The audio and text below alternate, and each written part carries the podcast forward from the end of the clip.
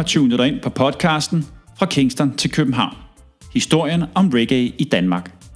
Podcasten, som går bag de personer, som har været med til og en del af at forme reggae i Danmark fra midten af 1970'erne og frem til i dag. Vores mission er at give ordet til mennesker, som har gode historier at fortælle, og på den måde skabe et bredt historisk billede af reggaeens udvikling i Danmark. Denne podcast kommer vi til at tale med musikere, sangere, DJ's, selectors, skribenter og journalister, som er og har været en del af dansk reggae-historie.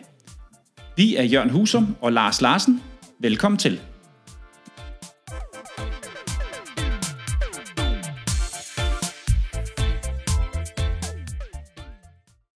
Da jeg var omkring 15 år, der sad jeg med min første syvtommer i hånden på mit værelse og lyttede den på repeat.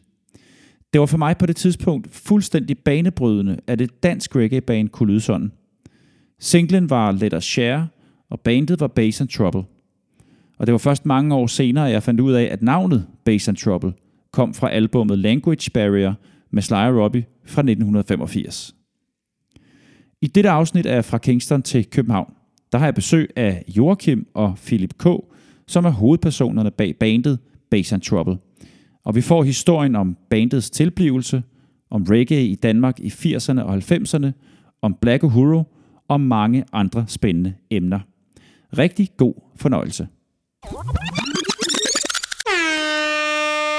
Velkommen i øh, køkkenstudiet her ved siden af mig, eller foran mig, der har jeg Joachim og Philip. I dag der skal det nemlig handle om Bass and Trouble. Og øh, jeg kunne egentlig godt tænke mig at starte, fra starten naturligvis. Kunne, øh, Joachim, kan du ikke prøve at fortælle lidt om dig selv? Øh, hvor, hvor og hvornår startede din interesse for reggae? Uh, ja, der, der er nok forskel på, hvornår jeg hørte det første gang, og hvornår jeg ligesom sådan blev interesseret i selve genren. Altså, at specifikt ligesom det. Uh, fordi der er ingen tvivl om, at det har nok været noget Bob Marley, og My Boy Lollipop kendte jeg fra min mor, fordi hun har danset til Asfaltbal til den dengang. Det var et hit. Millie Small. Millie Smalls, øh, ja, og Island-udgivelsen, der ligesom startede måske en af de vigtigste historier inden for reggae-musikken. Hvor er vi henne tidsmæssigt? Altså for mig er vi... Ja, altså helt konkret, hvad jeg selv ved... Altså det, det første Bob Marley, som er konkret for mig, det er live at The Lyceum, som mine forældre, eller nogle af mine forældres venner, hører meget. Øh, og det er især det der No Woman, No Cry, øh, som står for mig som værende, det kan jeg huske. Men ellers er det nok lidt senere, øh, jeg tror det for alvor, altså da det gik op for mig, det ligesom var en genre, der ligesom hørte sammen med nogle andre ting end Bob Marley. Det har været på et eller andet tidspunkt i slutningen af 70'erne, hvor jeg var, har været på øh, campingtur med mine forældre, og hvor vi til sidst endte med at køre ind til Paris. Og der er nogle ting med nogle... Øh, også blandt andet Bob Marley-plader, men noget Third World også på øh, øh, Rue Saint-Germain, hvor der er nogle pladebutikker, hvor jeg ender med at købe en version af OK Fred med Errol Dunkley. Sådan selv, og der, altså jeg kan ikke huske, men jeg tror det er 78, 79, okay. deromkring. Hvor det var ligesom, der var jeg klar over, at det er en genre, det er sådan her, jeg skal have det her.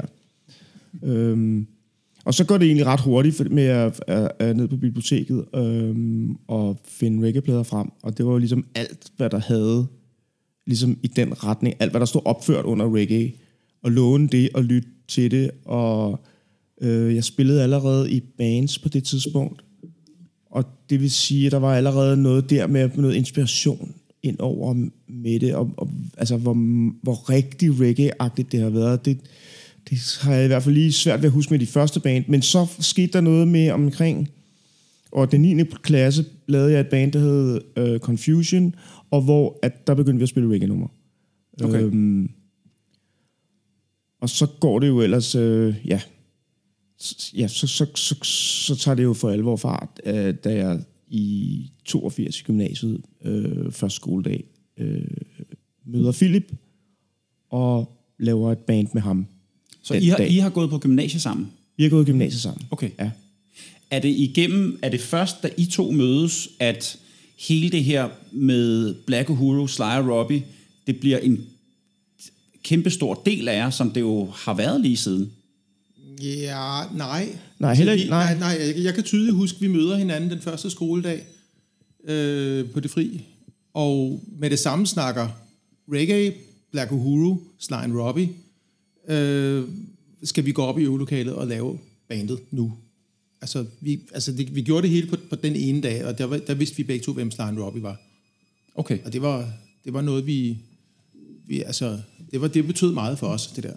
Philip, hvor starter din interesse for reggae hen? Hvor opdager Jamen, du det? det er lidt i samme stil som Joachim. Altså, jeg, øh, jeg, jeg er mindste af en søskendeflok, og jeg hørte mine storebrors Så omkring samme årstal, 78, der har jeg på et eller andet tidspunkt nået hans stak plader igennem og kommet til nogle Bob Marley-plader. Det var specifikt var det Exodus, Okay. som øh, jeg lyttede til ret mange gange, og synes det var underligt, at der på alle numre var en intro med bongotrummer. Som jeg så senere fandt ud af, det var jo Carlton Barry, der spillede på sin snare drum, men jeg, for mig lød det som en bongotrumme.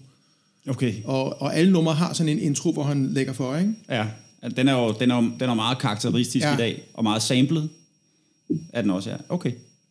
Så, øh, og så på et lidt senere tidspunkt øh, kan jeg så læse i MM, at Bob Marley er død. Og det var ligesom, at på det tidspunkt begynder jeg at lytte til de øvrige Bob Marley-plader. Det var så i 81, og samme efterår ser jeg Black Uhuru på Rockpalace. Og det er jo så øh, næsten et år, før vi, møde, før vi mødes første gang, ikke? Altså Jo. før Jo. og jeg mødes første Ja. gang. Okay. Så øh, da vi mødes øh, i første G, der, der har jeg pløjet det der Black Uhuru-katalog igennem, som var nået til i hvert fald inklusive Red på det tidspunkt. Ikke? Så det var sådan en fælles øh, interesse for Black Uhuru, da I mødtes. Ja, Jeg tror faktisk, det var lidt specielt. Ja. Altså, det var, eller det var faktisk meget specielt på det tidspunkt. Øh, i, i, altså, ja, øh, altså, den danske reggae-scene, det er så meget sagt, fordi det, jeg, jeg, jeg synes jo stadigvæk ikke rigtigt, der er en dansk reggae-scene. Der er nogle danske reggae-entusiaster, mm. og dem er der en del af efterhånden. Men en decideret scene, altså, eller... Ja, det er jo selvfølgelig, eller det lyder dumt, fordi jeg er selv en del af den, mm. men, men, øh, men i det lille miljø, community, der var det specielt at høre Black Uhuru. Øh, og hvor for mig, Philip, var, og for mig var det jo underligt at møde en anden, der havde tjekket de der ting ud på samme måde. Altså, øh, især tror jeg, altså den plade, der gjorde, altså fordi det var, for mig var det den der Red. Det var der, det startede for alvor. Jeg fik den i julegave af øhm, en kæreste, jeg havde i 9. klasse. Og som var et al- alternativt valg, faktisk, i forhold til alle de andre reggae-ting, der var, man kunne have valgt på det tidspunkt. Altså, så, hvor det havde været mere oplagt, hvis det havde været Steel Pulse, eller Third World, eller hvor at det der Black Uhuru var helt specielt. Altså blandt andet, fordi side 1 starter med det der Youth of Clinton, og hvor at jeg kan bare huske, at jeg, at jeg synes, det var sindssygt fedt, men jeg var også mystificeret over, altså hvor underligt det der beat var. Mm. Øh, men altså, øh, da vi mødes der, der har jeg jo også set Rockpalast, og den koncert står jo stadigvæk som sådan en øh, milepæl, altså i, altså i reggae-koncerter, det hele taget af dem, der er optaget på, på videobånd. Prøv lige at fortælle lidt om den, hvor øh, Rockpaladset ligger i Tyskland, ikke? Altså det rock, ligger, ja. det, altså de, de sendte med nogle måneders mellemrum hver, om lørdagen øh, en koncert i hele Europa. Og den er altså sendt fra Tyskland. Øh, lige den her var så fra Essen, et sted, der hedder Grugerhalle, med kæmpe publikum. Og koncerten varede så faktisk hele natten. Jeg tror, den her, lige den her koncert var ikke lørdag aften. Det var natten til søndag klokken Ja. 1 eller 2, den startede. Ja. Det var med, øh, der havde været Undertones, der var noget før det, men så havde der været Undertones, og så var der Black Uhuru, eller, og så er der Mink DeVille, Ja. og så var der Black Uhuru. Og, og så jeg- var der Roger Tra- Chapman, som i virkeligheden var hovednavnet. Jeg kan huske, at jeg holdt mig vågen, øh, fordi at jeg havde set et eller andet preview, at Black Uhuru var et reggae. Jeg kendte ikke Black Uhuru overhovedet. Nej. Så det var første gang, jeg så dem, var til den koncert, som så sidenhen har vist sig at være den, øh, den bedste koncert, der findes med dem, der, der er optaget. Fulde koncert. Okay. Altså Rockpalace er et koncept i virkeligheden, ikke? det er ikke et fast sted. Det er, øh, jeg har, har mange år senere haft æren af at spille også til en Rockpalace-koncert. Men det var jo et koncept, for, altså man skal huske det her, det var jo før, øh, altså internet og, Ja, ja. Øh, hvad hedder det, øh, og, og, og, og, og, mange tv-kanaler. På det tidspunkt var der jo kun Danmarks Radio, og så Svensk TV 1 og 2, hvis man boede på Sjælland. Hvis man, Blev det sendt på, på, da- på det Danmarks sendt Radio? på Danmarks Radio. Okay. Det var ligesom sådan Eurovision. ja. Altså, det var det samme Okay. Ja. koncept med, at når udsendelsen gik i gang, så var der sådan et Eurovision-logo, Ja. ja. der indikerede, okay, det her det var noget, der kunne ses over hele Europa, ligesom Melodi Grand Prix. Ja, satellit, samsending. Ja. Øh, Og jeg Ja. ja. optog det jo på video. Altså, jeg sad og optog ja. koncerten live på video. Okay. og den video har vi set mange gange. Altså har vi. Philips video.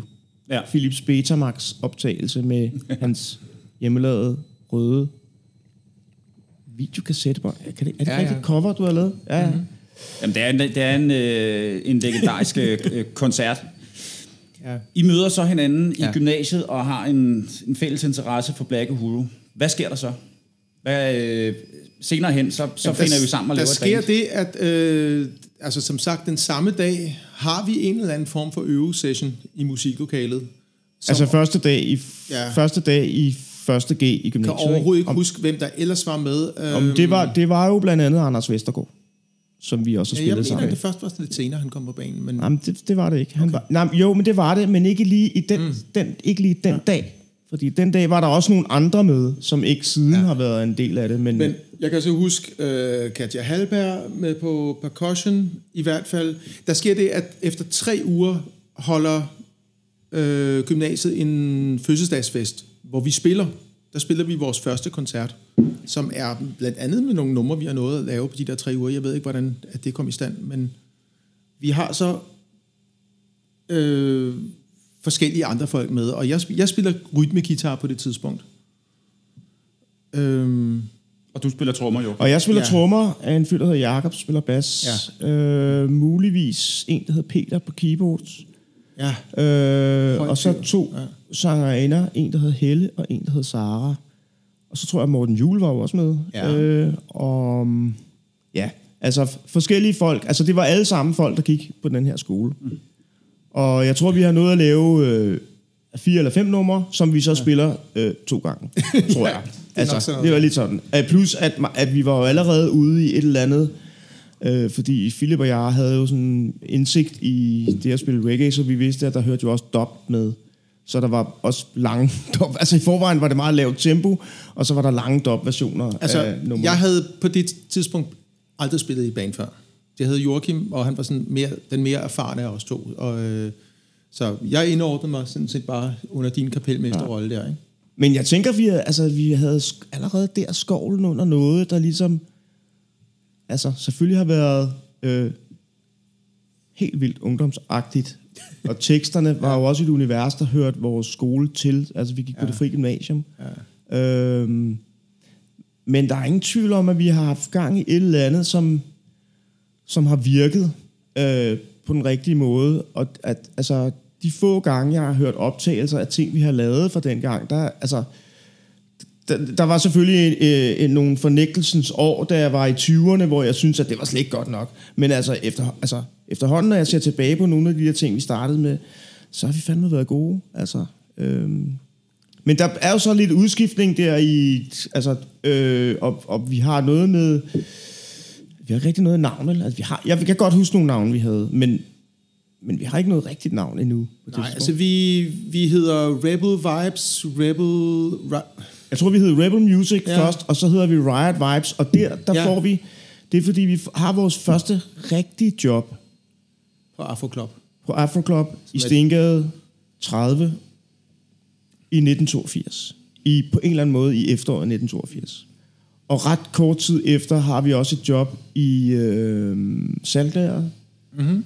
Og, øh, og der har vi skiftet navn til Riot Vibes, og jeg har stadigvæk den lille notits, der var i information eller et eller andet, hvor Fedt. Vores navn står. Ikke? Ja, ja. Og jeg har også en dato på det, den, den har jeg så ikke lige tjekket op på. Og saltlageret der, hvor øh, for enden af søerne, der hvor ja, øh, planetariet ligger. Planetariet nu ja. ligger. Og som på det tidspunkt var et legendarisk, øh, allerede, altså allerede legendarisk spillested, hvor, man, hvor vi selv havde set diverse... Øh, altså jeg har set både Linton Quincy Johnson og Steel Pulse og ja, ja øh, mange reggae-navne. Det, det var sådan en øh, Ja, fordi vi begynder jo også samtidig at gå til alle, hvad der kan kravle og gå af reggae-koncerter inde i, Ja. inde i byen. Ikke? Altså en, en, et band, vi, vi ser rigtig ofte, så tit vi kan komme til, er Tredje Tilstand, som er ligesom vores danske storebrødre. Øh, ja. Og så er der, øh, hvad der nu kommer forbi. Hvor meget, ja. hvor meget øh, live-koncert er der i, i København i de år? Meget, faktisk. Ja.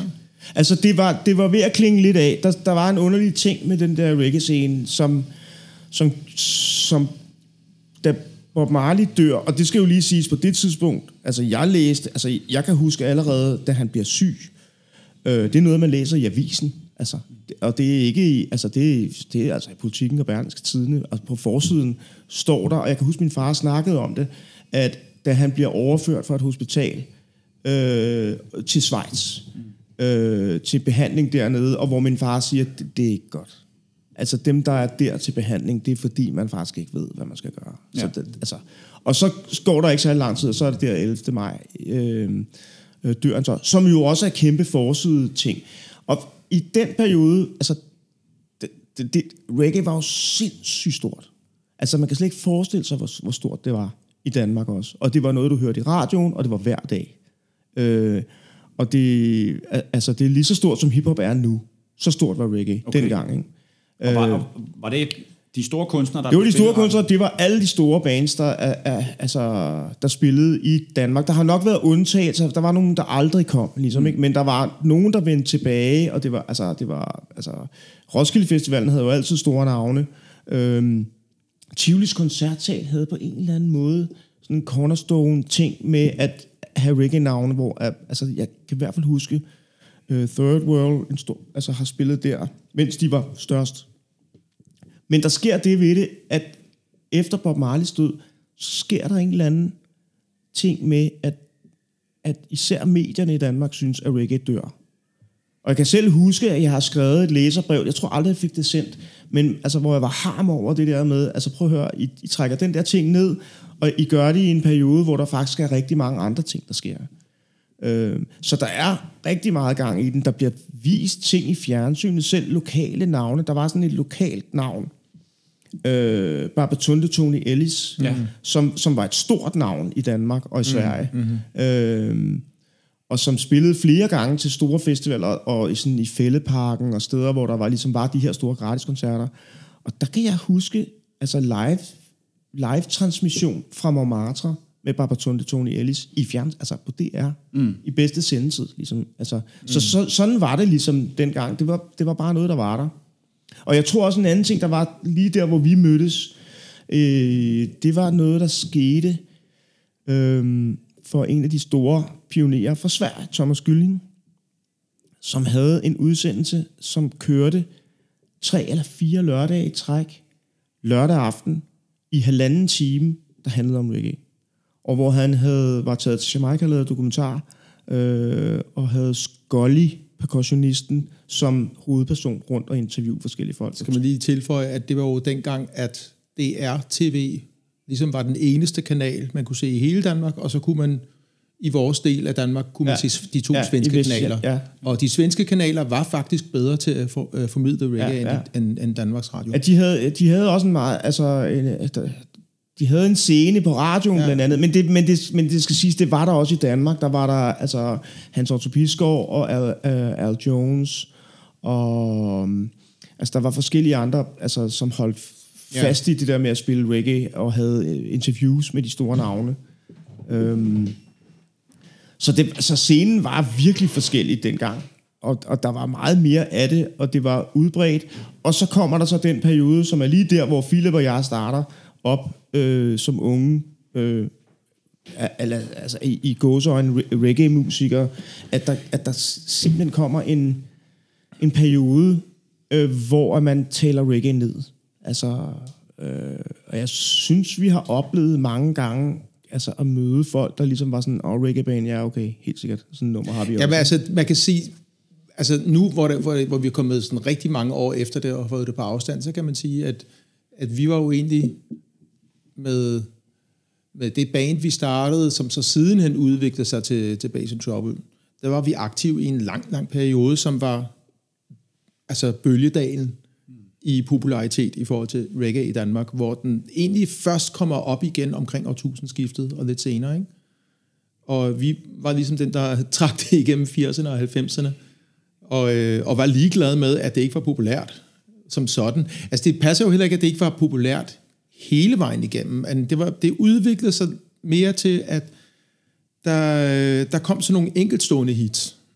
Men udvikler I, ja. nu, nu springer vi Ja, lidt i det, okay. så vi, vi, jeg kommer lige tilbage til, hvordan mm-hmm. I startede Base and Trouble og sådan noget, men ja. Det er meget spændende, det du siger, Philip, fordi udvikler I Base and Trouble i, altså i forhold til tiden? Følger I med, øh, øh, eller holder I sådan den, den, den rooted Jeg tror, at vi udvikler... bass- og trommestil? Jeg tror, at vi, vi udvikler vores band udelukkende øh, ud fra vores egne præferencer inden for musik, som så er lidt snævre i begyndelsen, men så begynder de jo at brede sig ud, ikke? Og, og du går jo også ud og, og øh, får noget input fra, fra hiphop på et tidligere tidspunkt end mig for eksempel, og, øh, øh, og ligesom bringer det med ind, ikke? Jo, jeg, jeg tror, Jeg tror, at vi er ret, jeg tror, vi er ret ligeglade med den øvrige scene som sådan. Ja, Ja. det er vi. Den øvrige musikscene. Ja. Det, det, Helt det, sikkert. Jeg, jeg, jeg, Nej, jeg, det- det- det, jeg det- synes, det er det- sådan et, et, et, Jo, jo, sort hul jo, men jeg tror, det er, det er både over, ikke? Fordi på den ene side er vi det, på den anden side, så henter vi jo hele tiden inspiration fra, hvad der ligesom er nyt. Og, og, og, og, det, og det, som jo er underligt...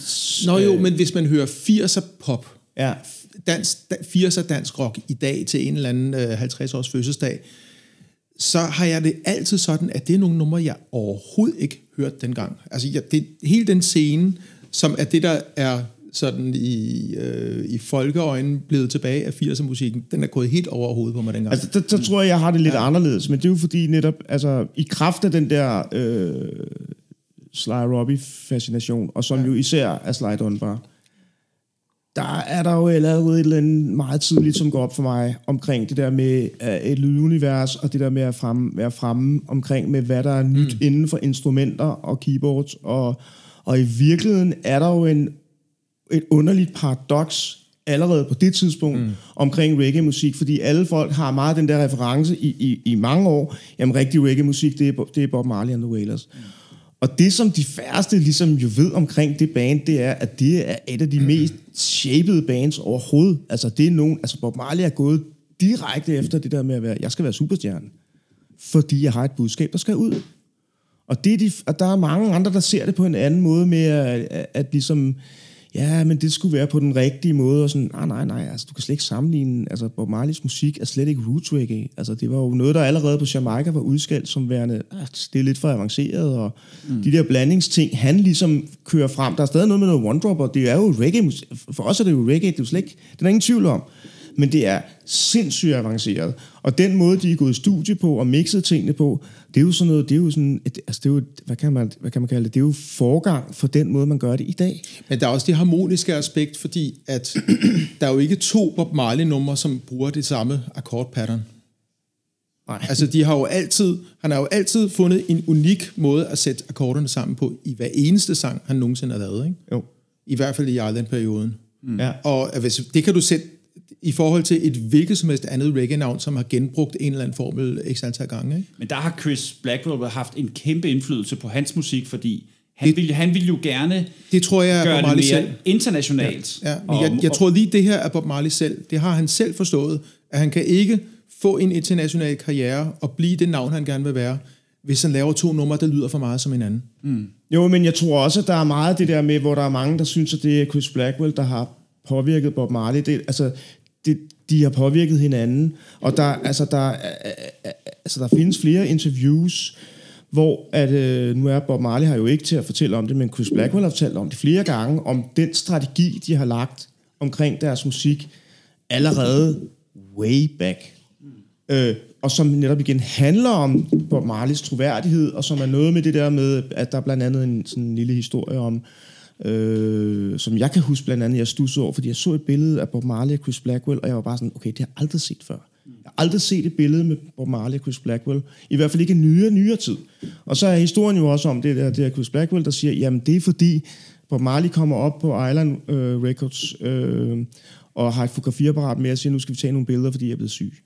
Så nu skal vi tage nogle billeder sammen. Og ellers havde de aftalt, det skal vi aldrig gøre, fordi Chris Blackwell er businessmanden, og, mm. og Bob Marley er rebellen. Og hvis vi blander de der to ting, så mister det troværdigheden. Ja. Så de har en strategi mm. omkring den der ting. Mm. Og jeg tror, det der jo også er, synes jeg, at som Philip og jeg har, og vores andre bandkompaner har haft med fra starten, det var jo den der netop en strategi omkring musik, altså som netop er det der med, at vi er meget tidligt ude og tale om, øh, jamen altså, vi har det her reggae-band fra Danmark, fra Norden, som lyder helt vildt anderledes, og hvis vi ligesom går ud og laver jeg tror, vi tit har brugt eksemplet mm. Israel Vibration mm. i en nordisk udgave. Så står du nede i pladebutikken, og så har du Israel Vibration i den ene hånd, og så har du det der danske band, som på det tidspunkt hed Futak i den anden hånd. Og så, er, altså, hvad er det så, du vælger? Og så vælger du selvfølgelig Israel Vibration, det rigtige. Altså, mm. Så derfor skulle vi jo på en eller anden måde skille os ud og have et eller andet, vi kunne kalde vores eget. Øhm, og, der, og i, Men I gik jo, I gik jo øh, i, I gik jo ikke Bob Marley-vejen, altså lydmæssigt og lydunivers Nej. og akkordmæssigt. Mm. Nej. I gik jo Black Uhuru-vejen.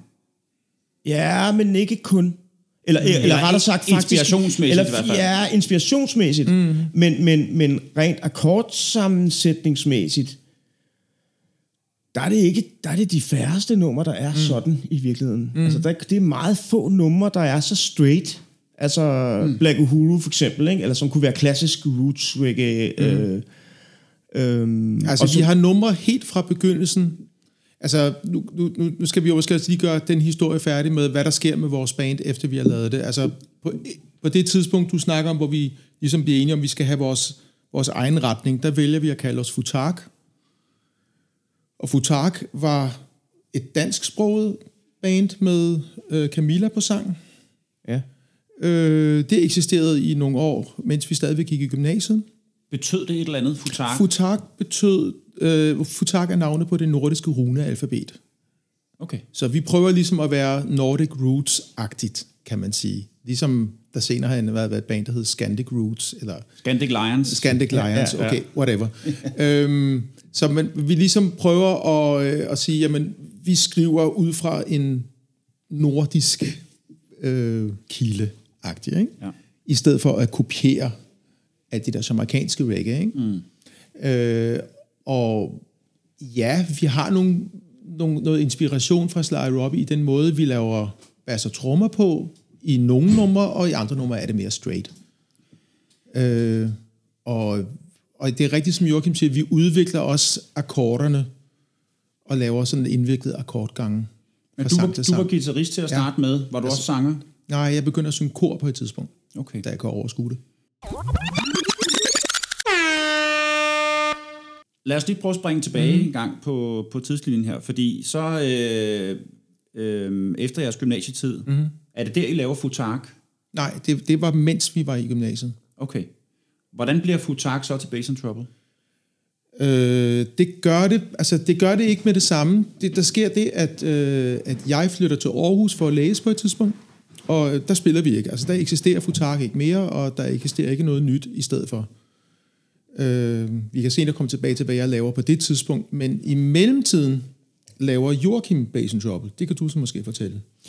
Ja, altså det er i virkeligheden der, hvor vi var ved at blive mest seriøse omkring, øh, altså, hvor, altså på det tidspunkt, der var det lang tid siden, jeg var gået mm. ud af, gymnasiet. De andre fortsatte, men jeg gik ud af 2G og tog til London og begyndte at opsøge sådan reggae sound systems og få nogle, øh, havde nogle øh, virkelig værdifulde oplevelser der, hvor jeg altså blandt andet møder øh, en af mine DJ-mentorer, øh, Ricky Boss, øh, som er en af dem, der sætter øh, nogle ting på plads for mig med Sly Robbie, som blandt andet handler om, at øh, jeg siger, at jeg, jeg er kommet for at skulle i reggaepladeforretninger og finde ting med Sly Robbie. Og hvor han sådan siger til mig, prøv at, hvis du er inspireret af Sly Robbie, så skal du ikke gå i reggaepladeforretninger. Altså, så skal du, så skal du købe soul og R&B og funk.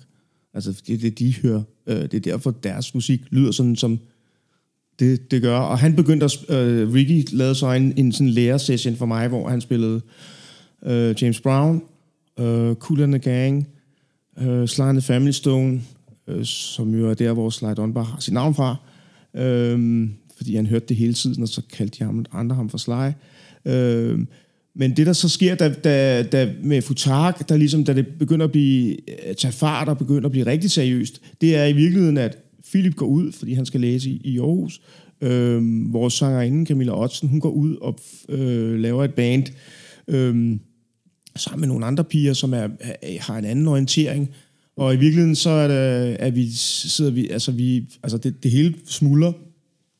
Og der er i virkeligheden øh, stort set kun Øh, på det tidspunkt har vi fået Thijs Fransen med på guitar i Futark, øh, som jo ellers er, er gammel øh, tredje tilstandmand og, og primus motor, og, og være med til at, at lave bandet tredje tilstand, og som på det tidspunkt har lavet lyd for os.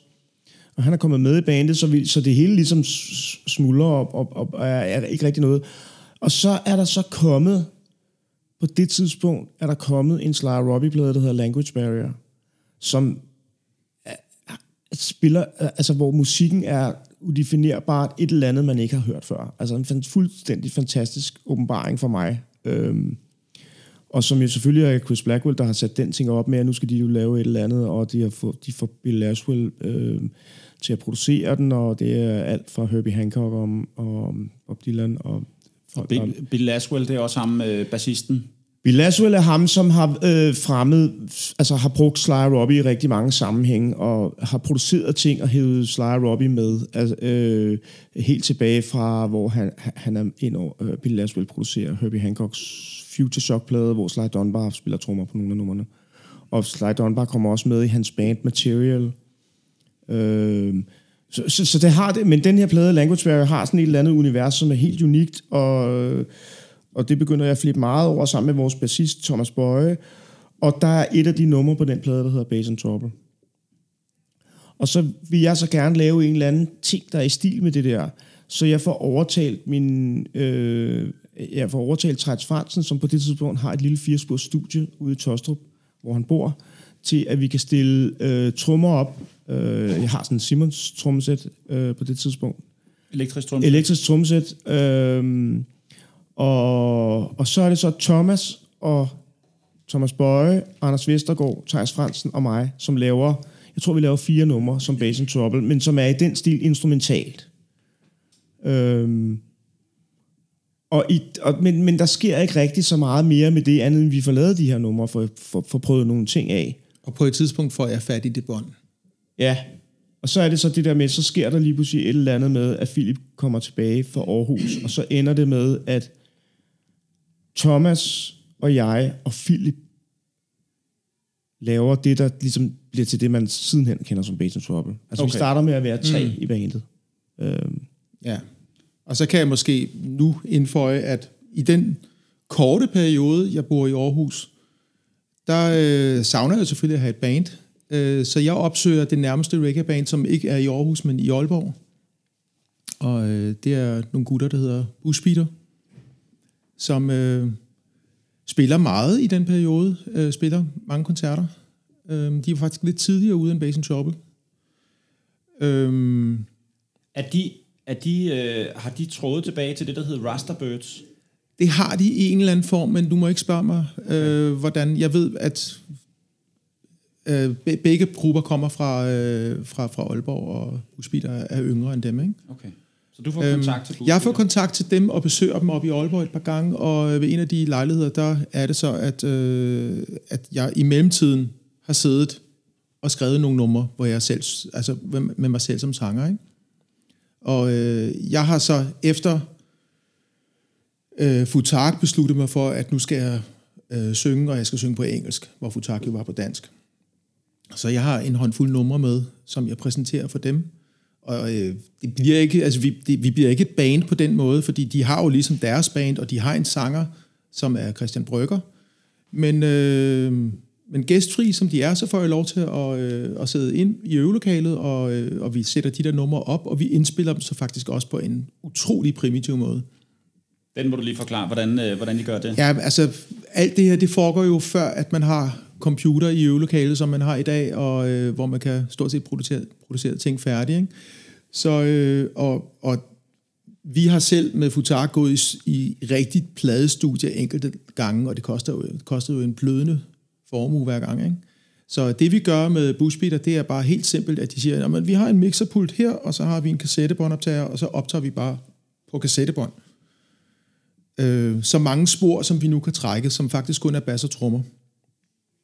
Og det, det første kassettebånd afspiller man så tilbage ind i mixeren, og lægger nogle flere instrumenter på, som man optager på en nummer to kassettebånd. Og på den måde laver man pingpong frem og tilbage. Den tredje generation optagelse er så, hvor man lægger sang og percussion på. Så øh, det er sådan en lag på lag optagelse, på, altså på en måde, der er mere primitiv, end hvis man har en firesporsbåndoptager. Og jeg ved, Philip, at øh, du har faktisk det nummer med. Øh, ja, jeg synes lige, vi skulle... Helt, helt eksklusivt. Vi ja. plejer jo ikke at spille musik her i programmet, men, men, men det her, det er, synes jeg, så eksklusivt, og det synes jeg da, at vi skal høre. Og det kan Hvad? man sige, det falder lidt uden for dagens tema, fordi det er jo ikke Basen Trouble som sådan. Hvem er med på den? Jamen, det er øh, Leon Lundrup på trommer, Adam øh, Jonsen på øh, bas, så er det Anders Skov på guitar, og Paul Felbo på keyboards, og Christian Brygger på kor, og Leon, som spiller trommer, synger også kor.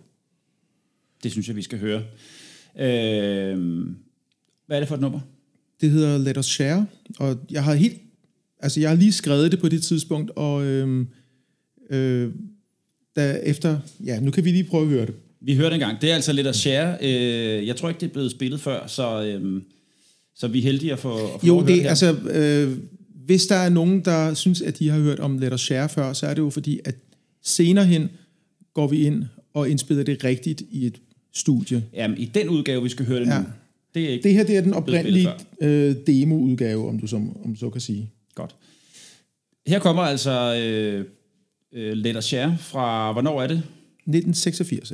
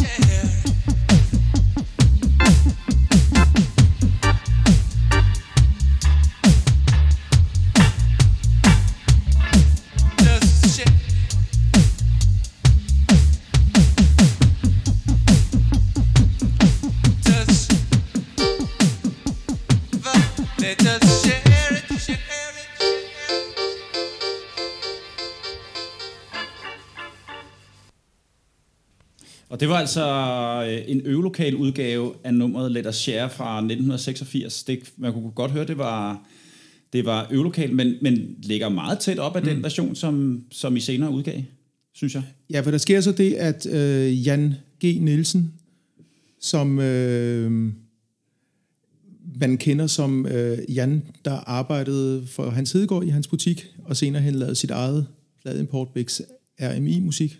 Reggae Music Import. Øh, at han høres, øh, han, han er gode venner med, han hører sig den her demooptagelse og øh, bekoster, at den bliver lavet rigtigt og udgivet på vinyl.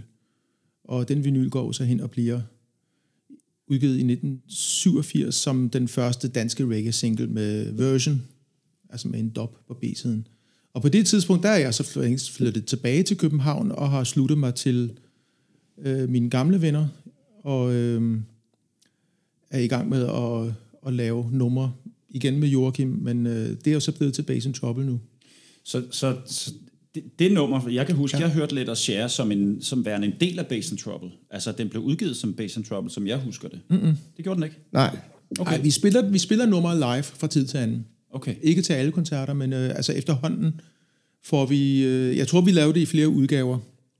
Ja, det gør øhm, Øhm, altså, vi laver også en, en dancehall-version senere hen, øh, hvor det er trommemaskinen øh, til livebrug. Men øh, vi, vi, vi faser det også ud efterhånden, som vi får lavet flere nye numre. Og så, er, så er, kommer du tilbage til København, og så bliver Bass and Trouble. Ja. simpelthen dannet. Hvem er med i bandet? I første omgang øh, består det, som Joachim nævnte før, øh, øh, Joachim på trommer, Thomas Bøje på bas, og, øh, og mig på guitar og sang. Og så har vi øh, en keyboardspiller med, der hedder Torben, og en guitarist med, der hedder Barnett. Ja, og så var Katja også med. Katja var Katja også med. Halberg, som Ja. også var med i Futak. Hun var ja. også med i starten øh, med i Bass and Trouble. Men, det, men man kan sige, at vi, vi kørte meget stramt i starten med, at det er, mig, det er i virkeligheden mig, og Philip og Thomas, hvilket var nyt. Det var også en ny ting, en ny måde at gøre det på, og det, det er ligesom pressebilleder, det var også mig og Første Philip og bandfoto var Thomas. kun os tre, ja. Øhm, fordi det er ligesom, vi, at det, vi, vi synes ligesom, det er sådan, det hænger sammen. Det er os tre, der laver musikken, og vi laver nogle demobånd, som er ret fantastiske, øh, synes jeg, altså, og har en, øh, for første gang ligesom for alvor peger fremad. Mm. Altså, de to første numre, øh, Soldier og Apocalypse, de har et eller andet drive, som, som helt klart er unikt for vores orkester. Mm. Altså, der har vi ligesom en helt anden måde at gribe tingene an på. Øh, og, vi, og sidenhen laver vi ting, mm. som er måske mere genkendelige, mm. som sådan en klassisk reggae, mm. men, men, øh, men der, derfor har vi ligesom fat i et eller andet, noget som er, altså, som er, det er ikke så, så øh, ligesom der, hvor, vi, hvor Bass and Trouble kom fra med Language-pladen, som er sådan blandingsmusik, ele- elektronisk musik, det er klart reggae, men det har ligesom et præg, vi har ligesom fundet en eller anden stil. Og så husker jeg det som værende en lang periode, hvor vi bare lavet sindssygt mange demobånd. Mm. Der er helt vildt mange Jeg er faktisk i tvivl om lige de der to numre er de første, men det, Jo, det er jeg ret sikker på, ja. fordi de mindede meget om hinanden øh, i, i basgangen og sådan noget. Og, men, men vi er jo ret hurtigt ude Mm. i at have lavet ret mange numre. Allerede. Ja, altså... Er det, er, er, er, det, er det stadigvæk med... Er det stadigvæk... Altså, inspirationen, når I laver Bass and Trouble, er det stadigvæk fra, fra Sly Robbie? På det Ja, tidspunkt? altså på det tidspunkt, der kan man sige, der er der jo kommet øh, Ejni Kamusi til, og som jo er det, der ligesom er altså Philips og, og min passion, og som stadigvæk den dag i dag er meget det, altså vi er jo sindssygt nørdet med de der Sly Robbie ting. Altså, øh, altså det, det lykkedes jo mig at overraske mig selv over at finde, altså jeg har stort set alt, og det har Philip også, vi har begge to alt, hvad der findes med Black Uhuru og Ejni Kamusi, der inden for det, som vi godkender ja. som den rigtige periode. Ikke? Altså, Black Uhuru, der er det Sly Robbie, Michael Rose, ja. Ja. Dougie Simpson og Puma Jones, mm. og Ejni Kamusi, der er det Sly Robbie-perioden. Øh, tre perioden for- Island de, de tre, tre ja. første Island-album, som han lavede.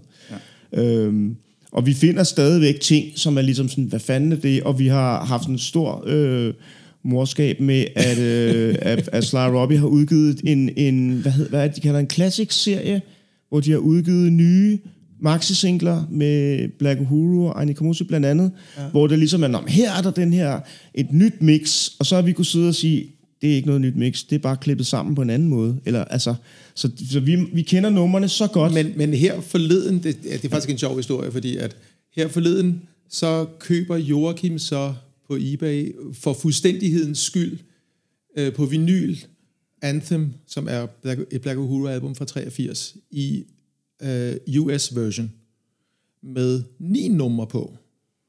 Fordi at der sker det med Anthem, at der, der er et af numrene, der bliver skiftet ud fra den jamaikanske til den engelske version. Men der findes altså en amerikansk presning, hvor begge numre er med, både det, der blev taget ud, og det, der blev tilføjet. Og så viser det sig, at Party in Session er et andet mix, end vi nogensinde har hørt. Og det er jo meget sjovt at finde Altså, ud af det, her det, er jo, det, er jo, 30, det er jo 35 år senere. Ikke? Jo, jo, og det er jo 35 simpelthen år alarm. senere finder man altså, en ny version ja. af, af et nummer, der, ikke, der, er der er udgivet dengang. Og der, er det, er jo, det udløser jo rød alarm for mit vedkommende, men jeg skulle ringe til Philip med det samme. Hallo? Hvad? What?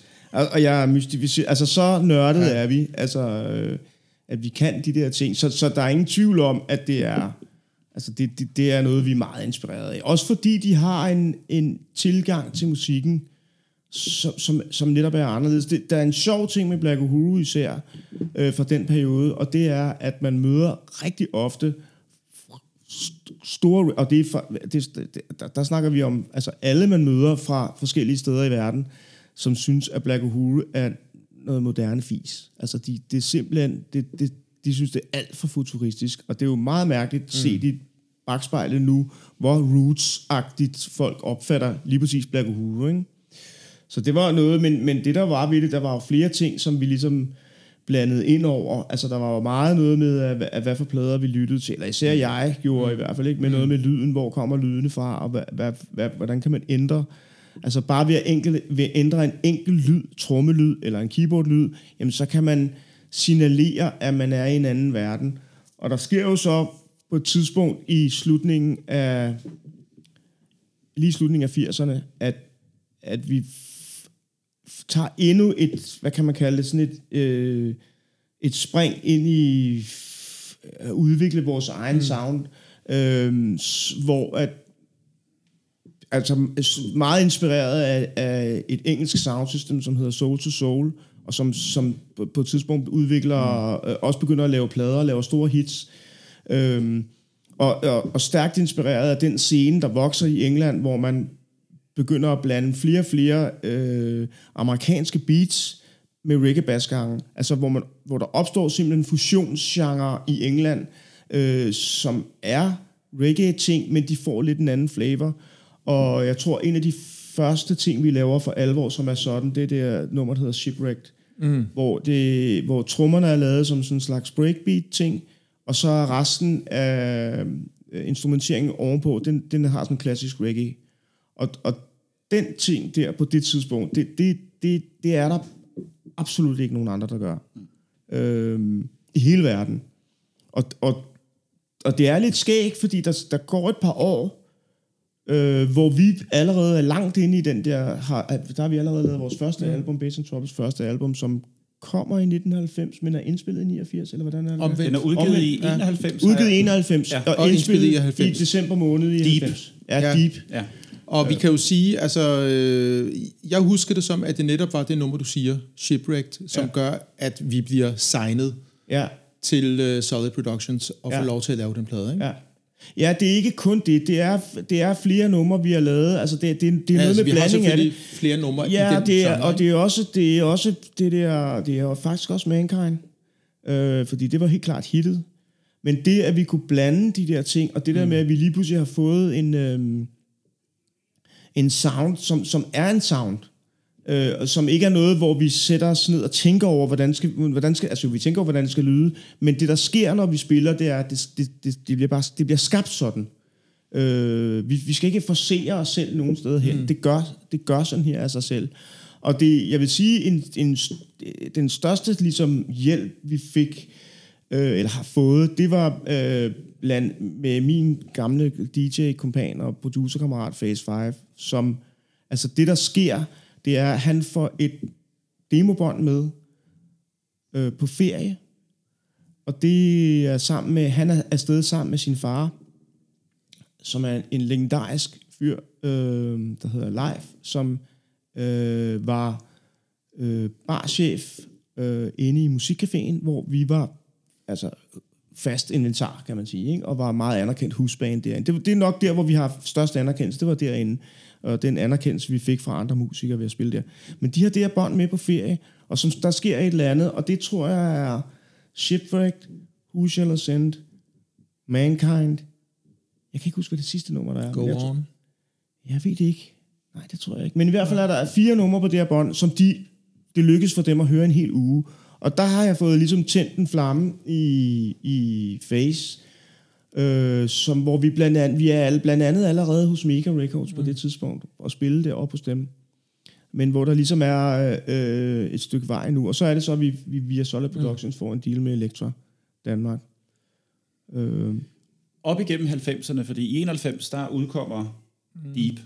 ja. Og så op igennem 90'erne, hvad bruger I tiden på der? Spiller I mange jobs, eller er I meget studiet? Øh, fordi jeres næste udgivelse, mm. som det er vist i 99, Selectors Item. Nej.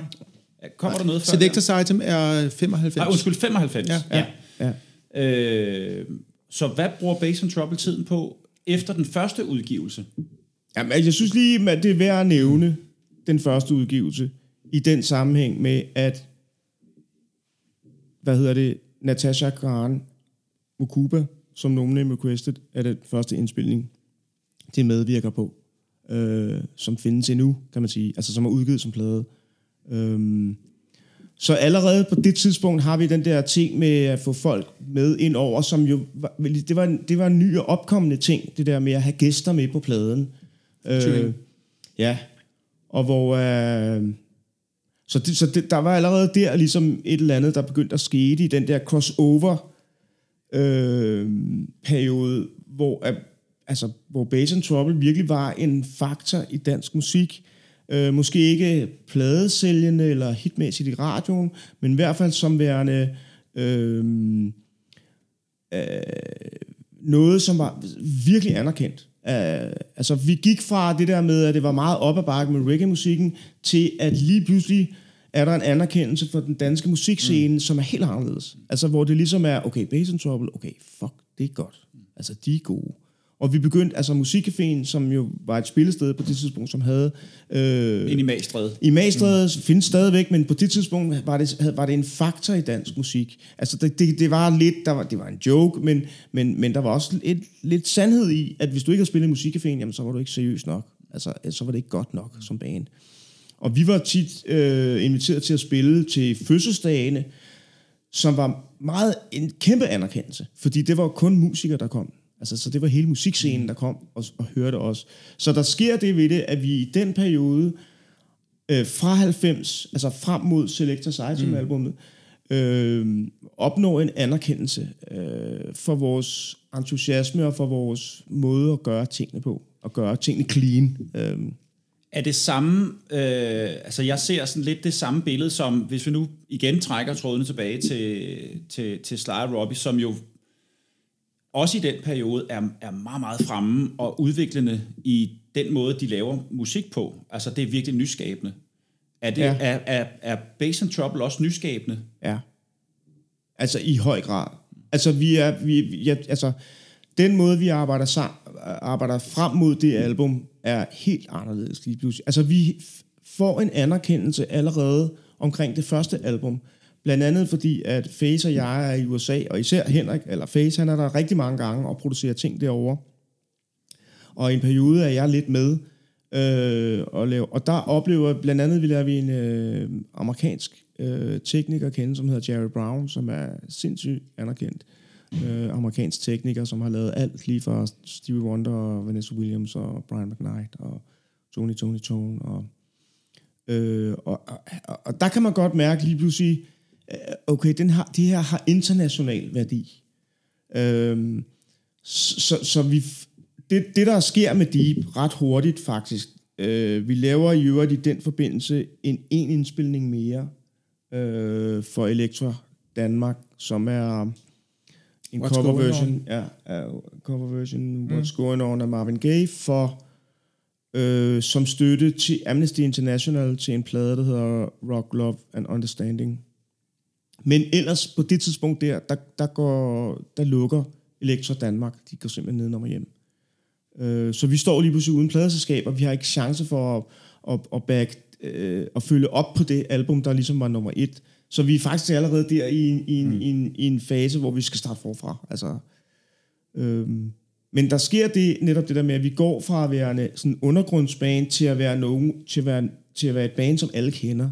Jeg tror, der er en ting, som øhm, godt kan være en faktor i det, og det er, at hvis man kigger på, især hvis man kigger på, på hvad der i øvrigt var af reggae-bands dengang, at det har, og det har der også været sidenhen, at rigtig mange, der ligesom har kopieret, eller forsøgt at kopiere en til en den jamaikanske sound.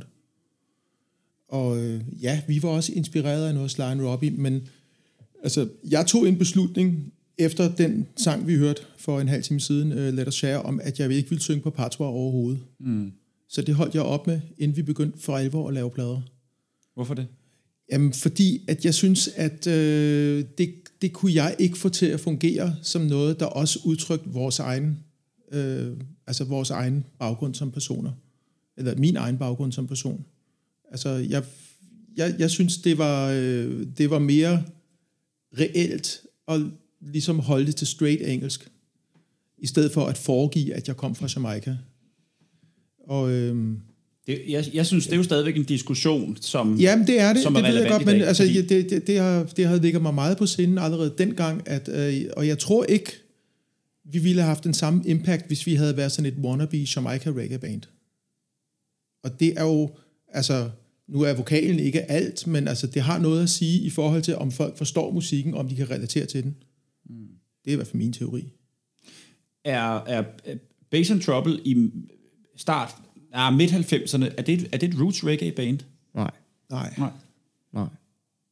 Altså, vi havde ovenikøbet en betegnelse på et tidspunkt, øh, hvor vi kaldte det for design reggae, som vi havde fra et interview med Annika Mose. Er det ikke noget med det?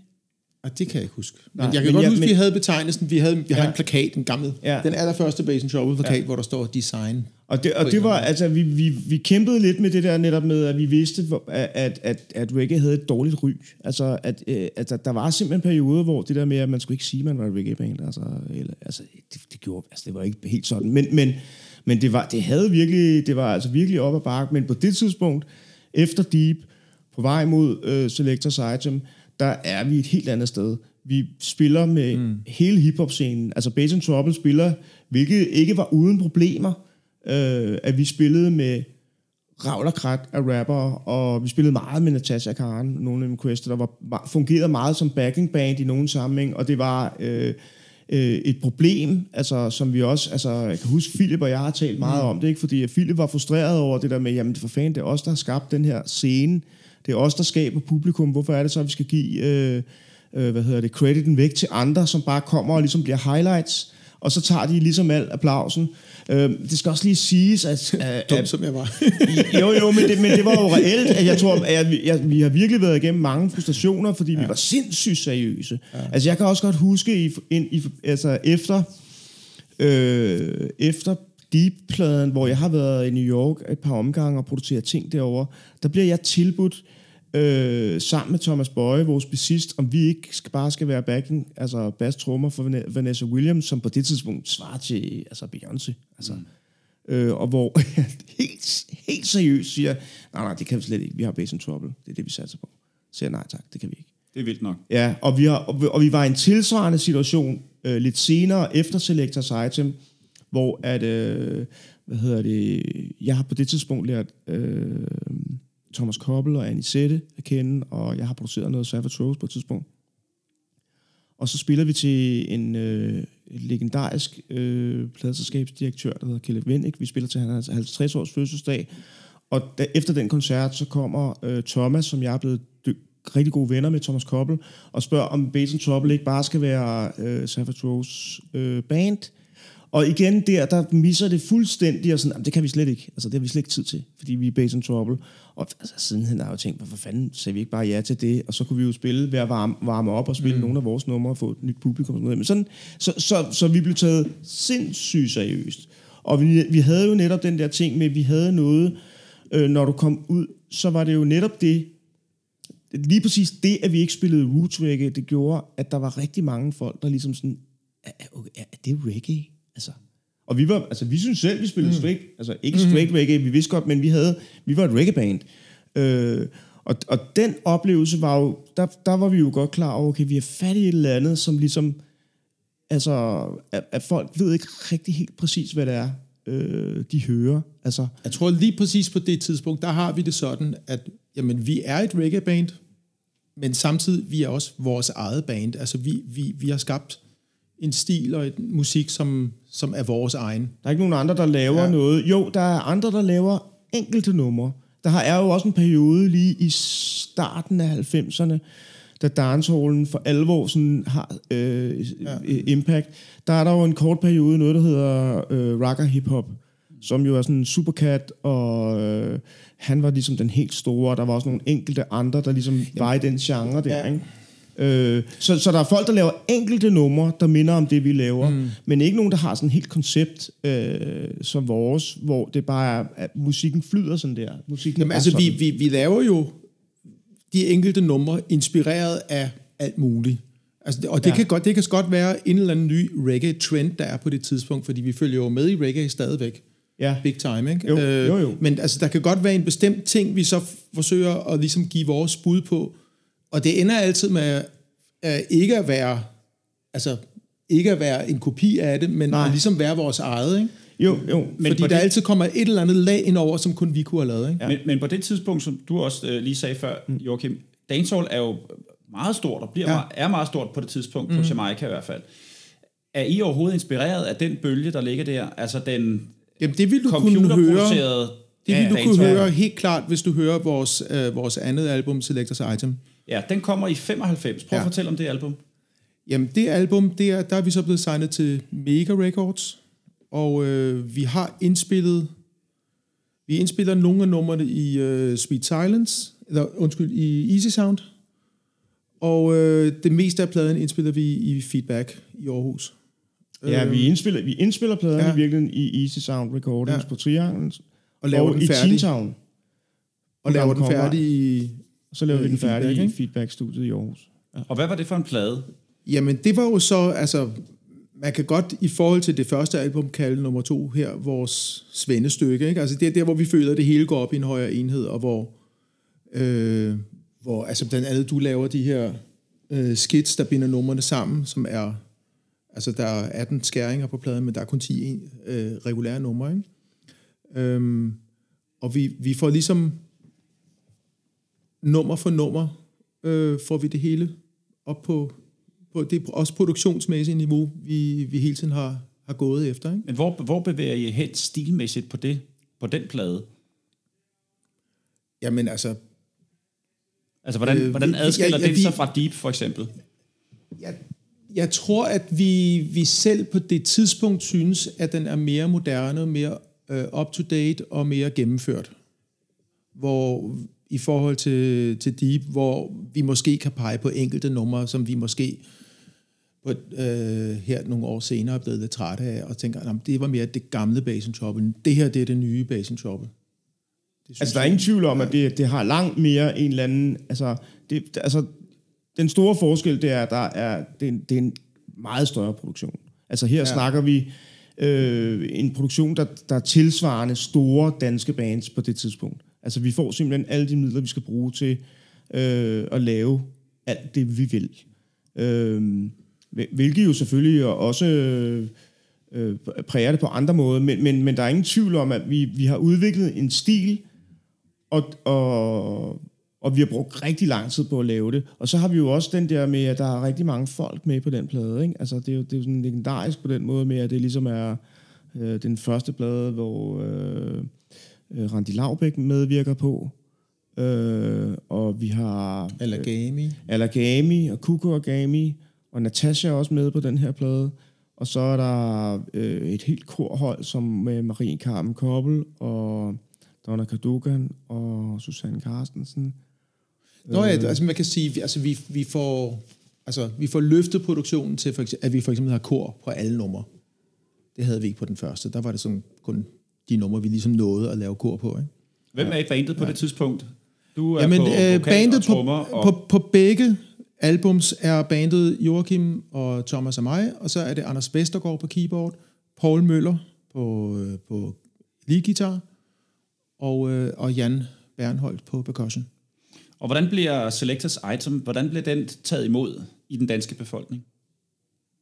Jamen altså, det, det er jo nok der, hvor at det var jo en kæmpe frustration for os, at det ikke får den impact, som vi havde håbet på. Altså, det bliver taget sindssygt godt imod, ligesom i branchen, fordi at, at alle, der er mange, der ligesom synes, at det er, okay, det der det er et mesterværk. Altså, Men altså, man kan sige, at altså, helt konkret, så får vi øh, efter, kort efter udgivelsen at vide, at vores single, øh, Give a Love Another Try, ligger nummer et i et, på en eller anden norsk national radio. Der, altså, den her plade bliver udgivet i Skandinavien. Ikke? Øh, og samtidig så får vi også øh, besked om, at et andet nummer fra pladen, som er øh, Written in Palms, er ugens uundgåelige på P3, eller hvad der svarer til ugens uundgåelige. Vi har spillet meget på P3.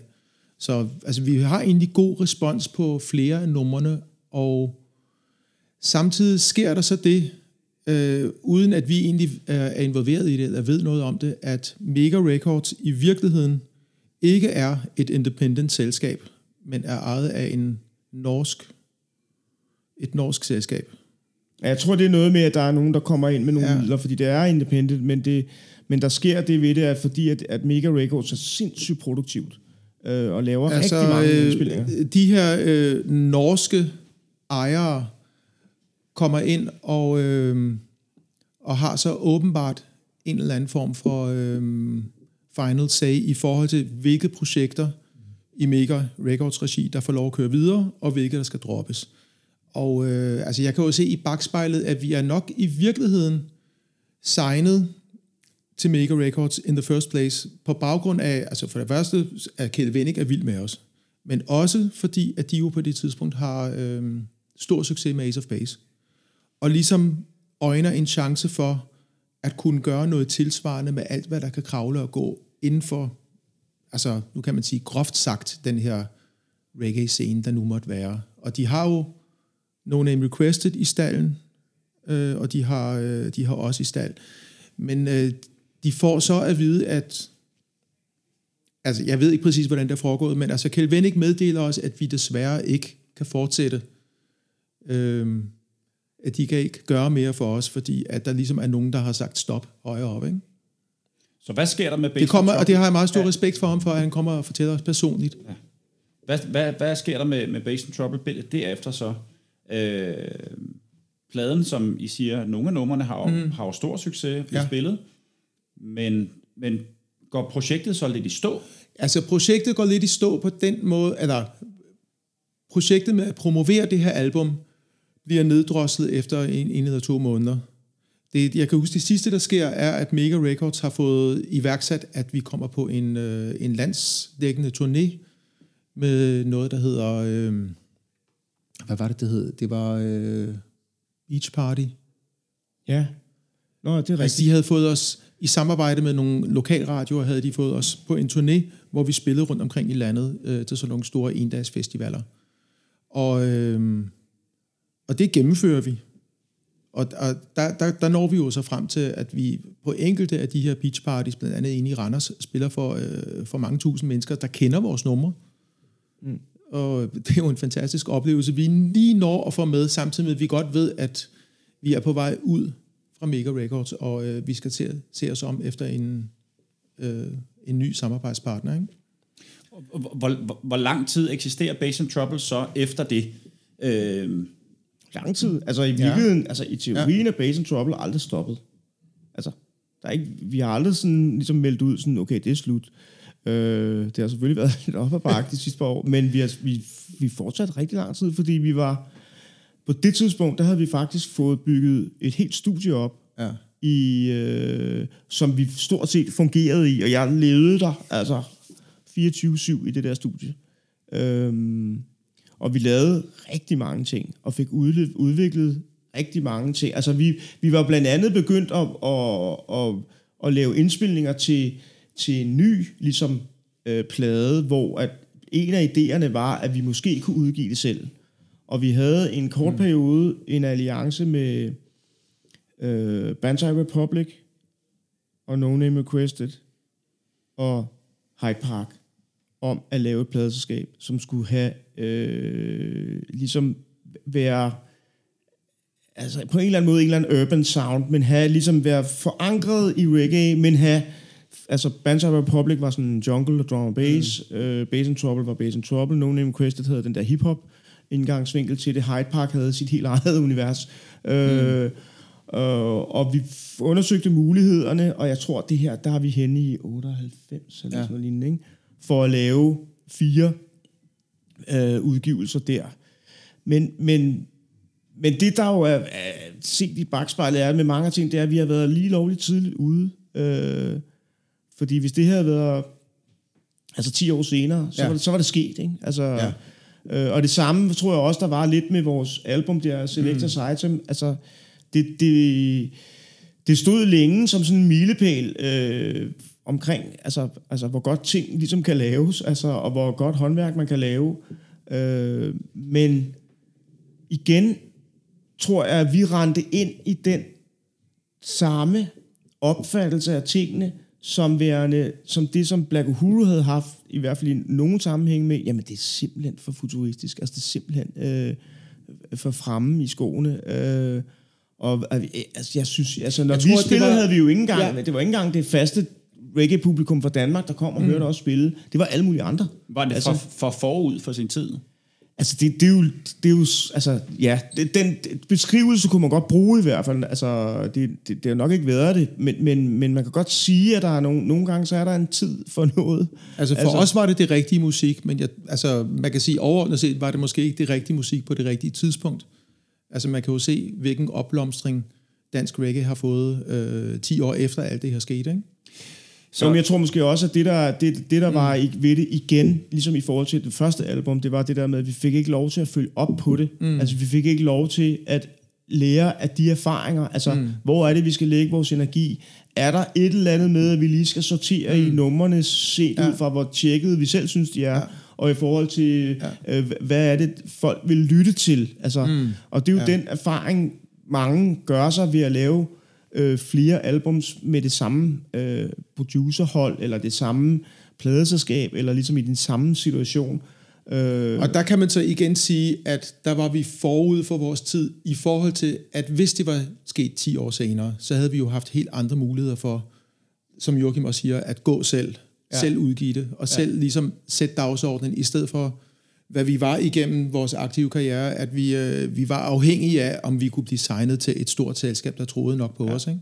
Jo, og jeg tror også, at hvis der var noget, der ligesom var et problem, så var det også det der med, at vi fandt ikke den rette sparringspartner i forhold til det der med at skære ind til benet. Altså, hvad er det, der er os, og hvad er det, vi er gode til, øh, og hvad er det, vi skal skære fra, som, er, som, som, som, mm. som kun er leflen for de andre producer og musikere, altså hvis man siger det sådan. Ja. Øh, og, og fordi vi selv var, jeg tror også, at i, i, i virkeligheden, det der var ved det, det, det, er jo, det, har jo, altså, det har jo altid været Philip og jeg, der har været primus motor i det band. Og, og, og, og, og det er altid sådan, at når, der, når du har et band, som består af sådan to personligheder, som, som vil nogle forskellige ting, så er det, der kan opstå det her magiske mellemrum. Altså de kompromiser, du laver. Og der tror jeg bare, at vi har, det er dem, som vi lyttede til, jamen det var i virkeligheden vores bandkammerater, som har været sindssygt loyale, og som har givet alt det øh, struggle, der har været med retningerne, hvordan man skulle få tingene på plads. Det, var dem, det er dem, som Philip og jeg har lyttet til, hvor vi manglede helt klart den pladeselskabsmand, eller den ligesom retnings, Som var med på vognen. som kunne sige til os, hold kæft, I, I, I laver det vildeste, men hvis nu lige gør sådan. Altså blandt andet var der en detalje omkring Selectors Item, som er sindssygt underligt set i bagspejlet. Det var, demoerne indspillede vi i Easy Sound, hvor at vi indspillede hele pladen live i et stort rum, hvor vi havde sat op og brugt rigtig lang tid på at lave lyd på det, og ligesom at isolere i guitarforstærkerne, og, øh, og så spiller vi den her plade, og det der er ved det, det er, på det tidspunkt, der er vi simpelthen så, altså, og det siger jeg simpelthen helt ubeskeden, vi var så sindssygt dygtige til at spille. Så vi indspiller bare den her plade, og så Philip står inde i en sangboks og laver Q-vokal, så vi andre kan høre øhm, overgangen og sådan noget. Og, så, og det der jo er ved det, som er øh, besynderligt med Bass and Trouble, det var, at vi var jo også tidligt ude det der med, vi spillede jo altid til backing tracks, fordi vi havde så mange instrumenter, som vi ligesom ikke kunne spille selv. Øh, så vi havde jo simpelthen en samplepark og maskiner med live, som jo så kørte hele den her ting. Da vi så havde lavet den her indspilning, så laver Philip vokaler til og lige noget hurtigt kor. Og det, der ligesom er ved det på det tidspunkt, det var, at hvis vi havde haft den rigtige person, så havde vedkommende sagt, fint, den kører vi. Øh, det laver vi lige færdigt, på den, og så udgiver vi det. Og, men det var i virkeligheden, på det tidspunkt, der brugte vi to år på at lave pladen færdig. Altså, men når man hører den indspilning fra det der, hvor vi spiller live, så er det, man tænker, hvad fanden sker der? Altså, hvorfor var det, vi ligesom... Altså, der er ingen tvivl om, der er forskel på den plade, vi så laver. Den er fantastisk. Men, men, men jeg tror bare, hvis vi havde haft nogen, vi stolede på på det tidspunkt, så kunne vi have lavet den plade der, og så havde vi to år efter haft en helt anden plade. Altså, så havde vi været videre med plade nummer tre. Øh, Det var for omstændigt at, overhovedet at lave musik dengang Ja. for os, i forhold Ja. ja. til, hvordan vi arbejdede. Vi, vi ville have passet bedre Ja. ja. ind i nutidens scene, hvor man Helt kan sikkert. lave et nummer og, og, og selv lave det færdigt og udgive det. Og, og med det, der hører jeg jo også, at det kan jo, altså det er jo ikke helt udelukket, at der på et eller andet tidspunkt måske kommer noget nyt fra Bass and Trouble. ej, det, det, Det er aldrig helt Det er udelukket. aldrig helt altså, udelukket. de senere år har Joachim og jeg jo så genoptaget øh, vores samarbejde. Startet op igen i, øh, i 15. Og, øh, og nu er det mest, altså nu er det faktisk næsten udelukkende kun os to, ikke? Jo. Jeg har haft Anders Vestergaard med på nogle enkelte ting, og ja. Thijs på noget, og men altså, det, det gør vi jo også. Altså, der gør vi egentlig det, som, som ville have været fedt, hvis vi havde kunnet dengang, ikke?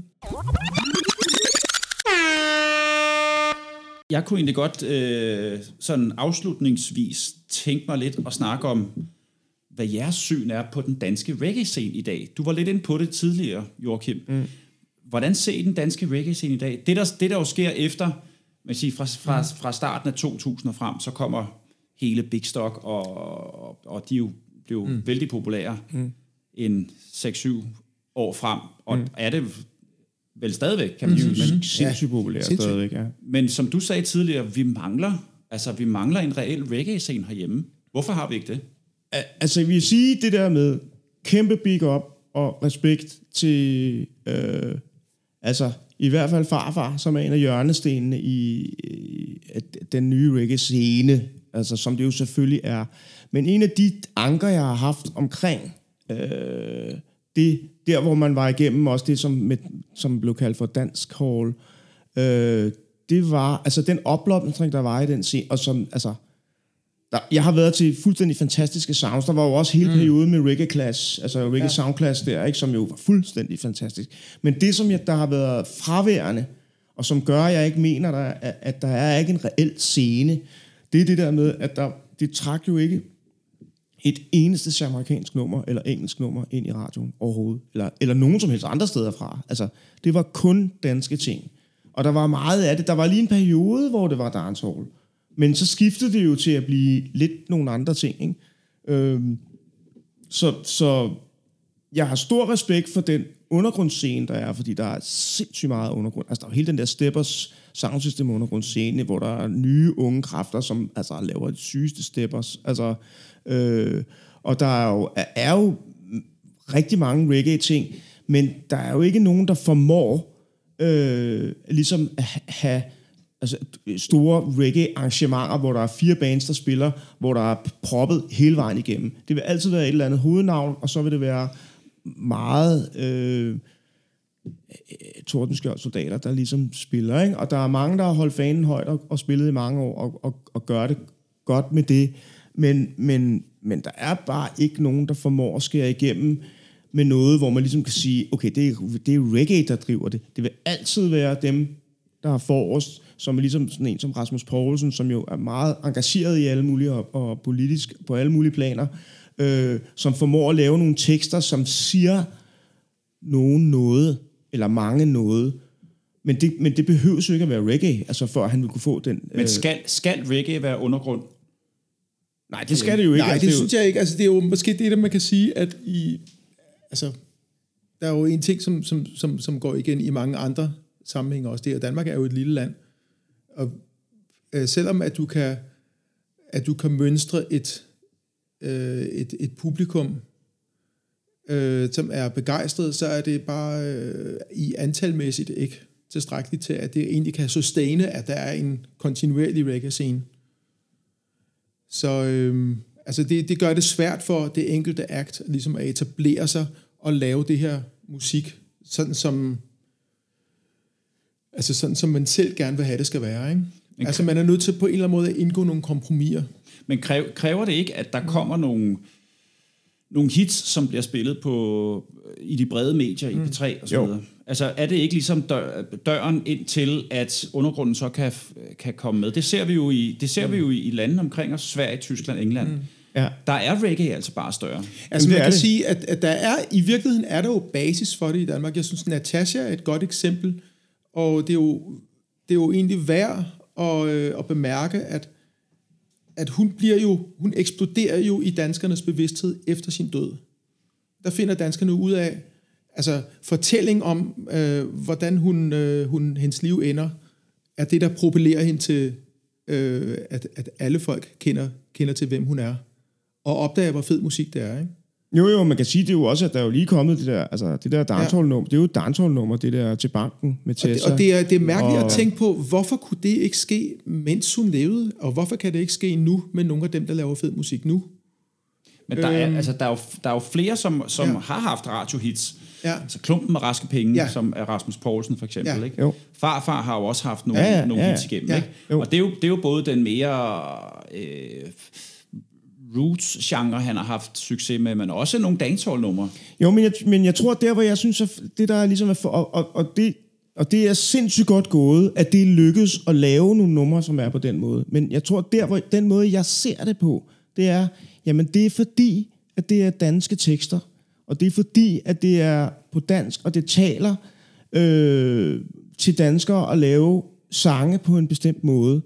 Øh, og det har jeg stor respekt for. Mm-hmm. Øh, men, men, men jeg tror bare, det er ligesom, det er sangene, der gør det.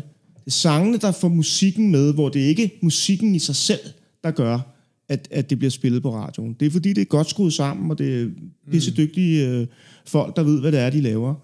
Men, men det, som der stadigvæk er ved det, det er, at det trækker ikke andre ting med. Og som du selv siger, der er en scene i Sverige, og den er stor. Altså de her store svenske reggae-navne, altså, Ja, ja, som har har været på scenen i mange år. Ikke? nu har de også, øh, de har jo en hiphop-scene, som også er helt anderledes. Altså øh, helt anderledes nu- nuanceret, øh, hvor, at, øh, altså, som jeg selv holder meget af at lytte til din Gotta på radioen. Altså det er jo sindssygt forskelligt øh, hiphop-musik, de spiller i Sverige. Og, og af den slags kunstnere, der er, der er der jo folk, der er sindssygt old school hiphop og sådan gammeldags boom bap, og til nye genrer, hvor i Danmark er det meget konservativt, det der bliver spillet. En genre, øh, agtigt, altså af hiphop, der bliver spillet, og rap. Øh, og, og det, så det, på den måde mangler det lidt, altså vi mangler den der backup i, at når nu tager vi alle sammen ind og hører det her navn, der kommer, fordi der er jo også langt imellem navnene, kan man sige, ikke? Det var, hvad vi nåede den her omgang. Jeg vil godt sige tak til mine to gæster, Joachim og Philip, for at være med og fortælle jeres historie. Du kan følge Joachim på Instagram. Det kan du gøre på joakim1, som et ettal, og Philip kan man også følge på Instagram, og det er på Philip K. Official. I kan følge os på Instagram fra Kingston til København, og også på Facebook. Gå ind og giv os en kommentar, og så smid altså gerne et spørgsmål. Tak for nu. Tak fordi I lyttede med. Og husk at fortælle din nabo om den her podcast, så vi kan komme ud til endnu flere lyttere. Vi høres ved i næste afsnit af Fra Kingston til København på Genhør. Og husk, at reggae skal ud til folket.